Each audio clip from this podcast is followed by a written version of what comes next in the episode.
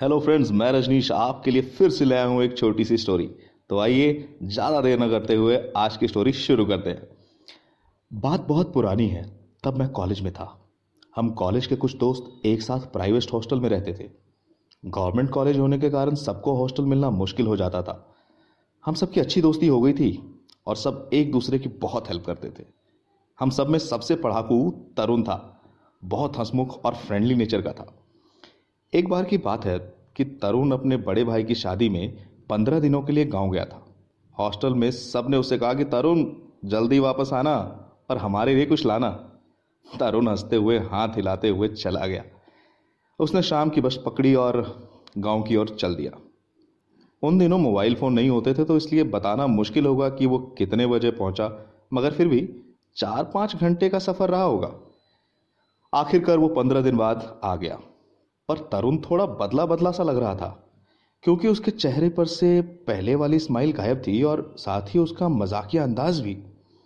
अब तो तरुण पूरा का पूरा बदला हुआ नज़र आ रहा था। यहाँ तक कि आने के बाद ना ही वो अपने किसी क्लासमेट या रूम पार्टनर से अच्छी तरह से बात की और ना ही घर परिवार, शादी की कोई बात बताई। एक दिन रात को खाना बनाते समय उसके रूम पार्टनर ने कहा कि, तरुण, आज की रात तू जो बोलेगा वही बनाऊँगा। तो तरुण ने बेमन से कहा कि अपने हिसाब से बनाओ, वैसे भी मुझे आज भूख नहीं है। तरुण की ये उदासी बतला बतला स्वभाव उसके रूम पार्टनर को परेशान किए जा रही थी। वो सोच रहा था कि कब तरुण के घर का कोई आए और वो उससे बातें करे, क्योंकि उस रूम पार्टनर के लिए तरुण अब मिस्टीरियस होता जा रहा था, क्योंकि वह हर बात को टालने के साथ ही कभी कभी दिन भर गायब ही रहता था। एक दिन तो ऐसी डरावनी रोंगटे खड़ी करने वाली बात हो गई कि रूम पार्टनर बेचारा बीमार पड़ गया और छुट्टी लेकर एक हफ़्ते के लिए उसे गाँव जाना पड़ा। हुआ ये कि एक दिन सवेरे सवेरे रूम पार्टनर उठकर टहलने चला गया था। उसने देखा कि जाते समय तो तरुण अपने बेड पर सोया था, पर आने पर उसने पाया कि तरुण तो रूम में है ही नहीं। खैर, उसे लगा कि कहीं गया होगा, अभी आ जाएगा। उसके बाद वो कमरे में टंगे एक बड़े शीशे में देखते हुए अपने बालों में कंगी करने लगा। अरे, अचानक उस शीशे में तरुण का चेहरा दिखाई दिया। वो तो चौंक गया और पीछे मुड़कर देखा तो पीछे तरुण था ही नहीं। फिर वो डरते डरते शीशे की ओर मुड़ा तो शीशे में भी तरुण का चेहरा नहीं दिखा। वो एकदम से परेशान हो गया था और थोड़ा डरते हुए अपने बेड की ओर बढ़ने लगा। बेड्स के पास पहुंचकर देखा तो क्या देखता है कि तरुण तो अपने बेड पर सोया है? अब तो उसकी सिट्टी पिट्टी गुम। क्योंकि जब वो आया था तो तरुण कमरे में नहीं था। और अंदर से उसने दरवाजे की सिटकनी भी लगा दी थी तो फिर तरुण अंदर आया कैसे? वो उस समय इतना डर गया कि बिना तरुण को जगाए रूम से बाहर निकल गया और साथ वाले क्लासमेट के रूम में चला गया। पर उसकी बेचैनी कम होने का नाम ही नहीं ले रही थी। और उसे यह भी लग रहा था कि अगर ये बात किसी को बताता है तो कहीं लोग उस पर हंसने न लगे। उसका मज़ाक न बना दे। खैर वो कोई बहाना बनाकर उस क्लासमेट को अपने कमरे में लेकर आया और बात करते करते हिम्मत करके तरुण को जगाया। जब तरुण जागा तो उससे थोड़ा सा दूर रहते हुए ही उसने तरुण से कहा कि उसकी तबीयत ठीक नहीं लग रही है, उसे तेज बुखार है। इसलिए वो एक हफ़्ते के लिए गाँव जा रहा है। इससे पहले कि तरुण कुछ समझे या उस रूम में आया हुआ उसका क्लासमेट कुछ समझे, वो धीरे से अपना छोटा बैग उठाया और तेज़ी से कमरे से निकल गया। तरुण और उसका क्लासमेट बस एक दूसरे को देखते ही रह गए। और चाह कर भी उसे जाने से रोक नहीं सके। खैर, एक हफ़्ते का टाइम बीत गया और तरुण का डरा सहमा रूम पार्टनर फिर से हॉस्टल में आ गया। पर अब वो भी कमरे में कम ही रहता था और कोई ना कोई बहाना बनाकर बगल में रह रहे क्लासमेट्स के कमरों में चला जाया करता था या लाइब्रेरी में। रात को जल्दी से डिनर बनाकर खा पीकर कोई बुक लेकर सोने के लिए अब भी वो किसी क्लासमेट के कमरे में ही चला जाता। पर पूरी कोशिश करता था कि उसे तरुण के साथ न रहना पड़े। एक दिन तो तरुण के रूम पार्टनर पर ऐसा डरावना इंसिडेंट हुआ कि डर के मारे उसका शरीर कांपने लगा और वो अपने आप को संभाल नहीं पाया और बेहोश होकर गिर पड़ा। साथ ही उसके आसपास के कमरे में रहने वाले बच्चों के चेहरे पर भी हवाइयाँ उड़ने लगी और सबको जैसे सांप सूंघ गया, सब डरे हुए थे। हुआ ये कि एक दिन तरुण का रूम पार्टनर सुबह सुबह अपने कुछ क्लासमेट्स को अपने रूम पर बुला लाया। और सबके लिए चाय बना रहा था। तरुण सुबह सुबह ही बिना बताए कहीं निकल गया था।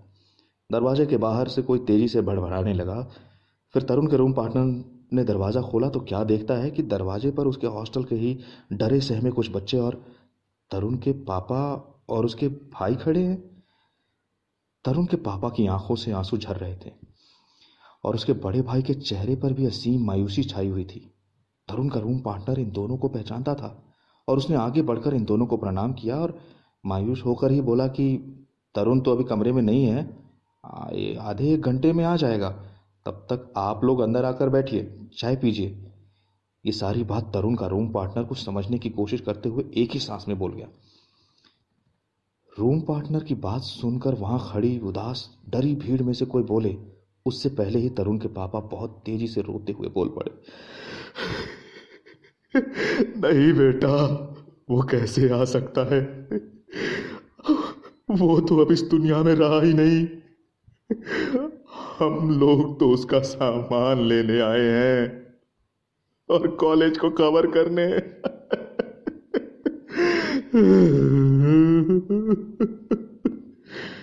इतना कहते हुए तरुण के पापा और भी भपक कर रो पड़े। उनकी बात सुनते ही तरुण के रूम पार्टनर का शरीर पूरी तरह से कांपने लगा और तरुण के बड़े भाई रूहांसु होकर बोल पड़े कि यहाँ से घर जाने के दो दिन बाद तरुण मोटरसाइकिल से एक रिश्तेदार के वहाँ जा रहा था। पता नहीं कैसे उसकी मोटरसाइकिल एक तेज आती ट्रक से टकरा गई और वो ऑन स्पॉट ही पूरा हो गया। इतना कहते ही वो रो पड़े और पता नहीं उनकी बात तरुण के रूम पार्टनर पूरा सुन पाया या नहीं। वो तो बेहोश होकर गिर पड़ा। बाकी सारे बच्चों के भी आँखों में आँसू आ गए। ज़्यादातर बच्चे काँप भी रहे थे। बच्चों के दिमाग में बार बार ये बात चल रही थी, क्या वो लोग दस पंद्रह दिन से किसी भूत के साथ रह रहे थे? क्या उनके हॉस्टल में जो लड़का रह रहा था, वो आत्मा थी? क्या वो तरुण का भूत था? खैर, उस दिन के बाद से तरुण का भूत फिर कभी हॉस्टल नहीं आया। पर कई महीनों तक हॉस्टल के सारे बच्चे खौफ में जीते रहे। और तरुण के रहने वाले कमरे में ताला लटकता रहा। लोग कहते रहे कि तरुण को अपने हॉस्टल से बहुत ही लगाव था, इसलिए मरने के बाद भी वो हॉस्टल का मोह न छोड़ सका। अब खुद सोचिए कि तरुण के रूम पार्टनर पर क्या बीती होगी, या बीत रही होगी, जो एक आत्मा या यूँ कहीं भूत के साथ पंद्रह दिनों तक एक ही कमरे में रहा। यह घटना सत्य है या गलत, ये आप सोचिए, क्योंकि मैंने तो यह कहानी सुना दी। और अगर आपको भी अपनी कोई कहानी सुनानी हो तो मुझे बताइए। मैं ज़रूर आपकी हेल्प करूँगा।